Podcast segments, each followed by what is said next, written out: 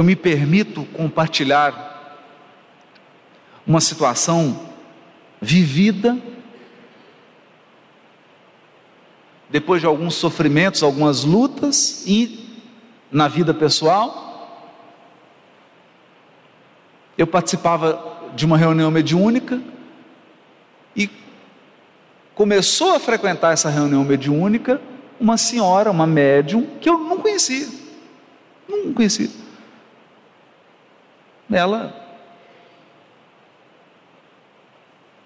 nunca conversei, não sabia, ela não tinha acesso ao que estava acontecendo na minha vida particular. Acabou a reunião mediúnica, ela chegou, falou assim: Haroldo, é, posso conversar com você um pouco? Eu falei: Pois não. Olha, eu estou até meio sem graça de dizer isso, mas os espíritos pediram para te dar um recado. Mas eu não sei se eu falo. Falou, olha, se eles pediram para você dar o recado, dá o recado, né? O, o problema não é seu, né? É meu e deles, né? Você não tem nada a ver com isso, né? Dá o recado. Mas pediram para te dizer o seguinte: pediram para te dizer que todo sofrimento tem data certa para acabar. Para você não se esquecer disso. Todo sofrimento tem data certa para acabar.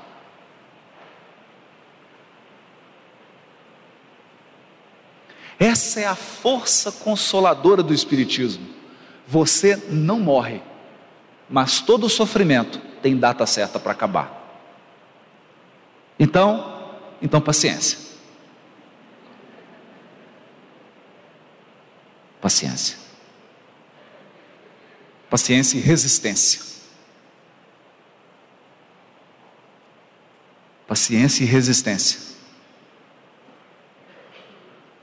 Esse é o sentido que nos dá orientação, e é por falta desse sentido que as pessoas estão suicidando, que elas estão entrando em quadros profundos de depressão, sem querer ser simplista, não é?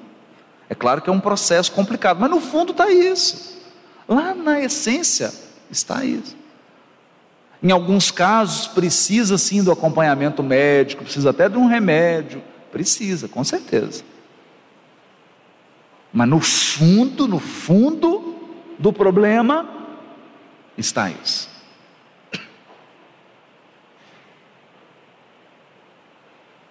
Encontrar um sentido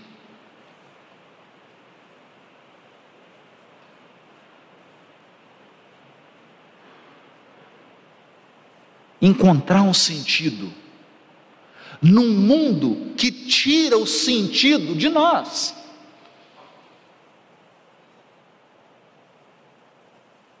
Há um tempo atrás eu assisti a um filme brilhante, um filme pessimista, depressivo, brilhante. Porque a gente tem que entender a lógica das coisas.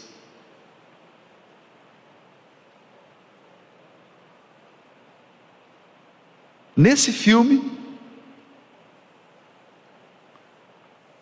o Brad Pitt era um matador. matava as pessoas.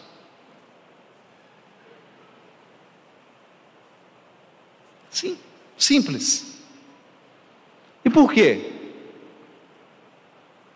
Ele era um homem que perdeu o sentido da existência. E ele expressa essa postura diante da vida através de uma historinha que ele conta. Diz ele assim: numa manhã, em Chicago,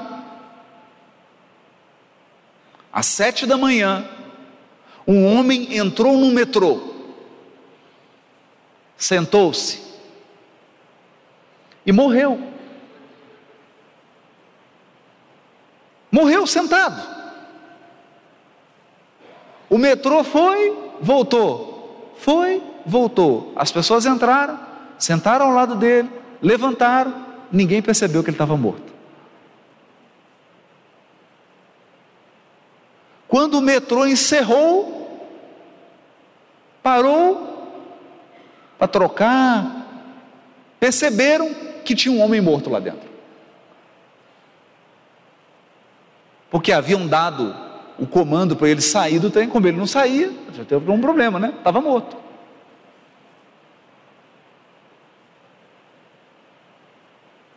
Essa é a história. Então o personagem do filme conclui: está vendo? Nesse universo imenso, nós não somos nada.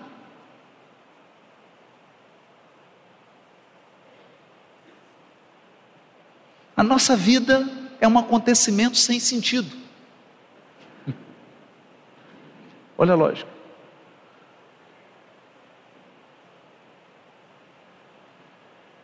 Sem sentido. Nesse universo imenso, só na Via Láctea, quase 200 bilhões de sóis. O que é a sua vida?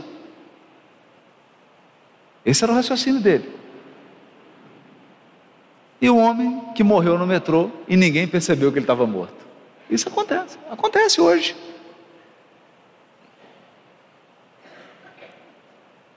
de tão autocentrada que as pessoas estão, nós vivemos vidas tão egoístas que não percebe. Já está morta do lado, não percebe.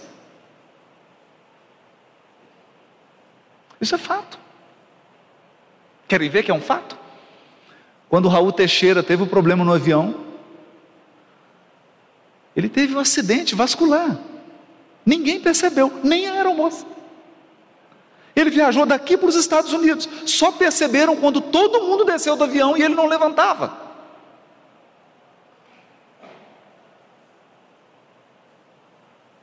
Mas será que você não percebe que a pessoa que está sentada do seu lado caiu? Tem algum problema, não tem? Tem algum problema. E ele então justificava isso usava essa história para justificar a sua ideia de que a vida não tem sentido, ela não vale nada. Então ele matava, estava fazendo um bem para a pessoa. Nem ia morrer mesmo.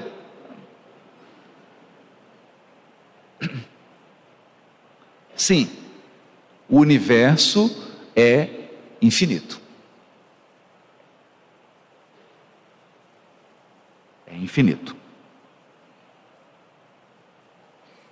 Cada célula do seu corpo e são trilhões, tem um princípio inteligente.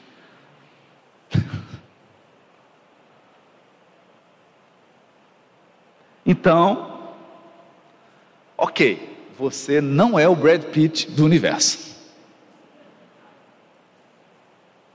nem Angelina Jolie. Mas, onde Deus te colocou você é único e especial. Onde Deus te colocou, você é único e especial.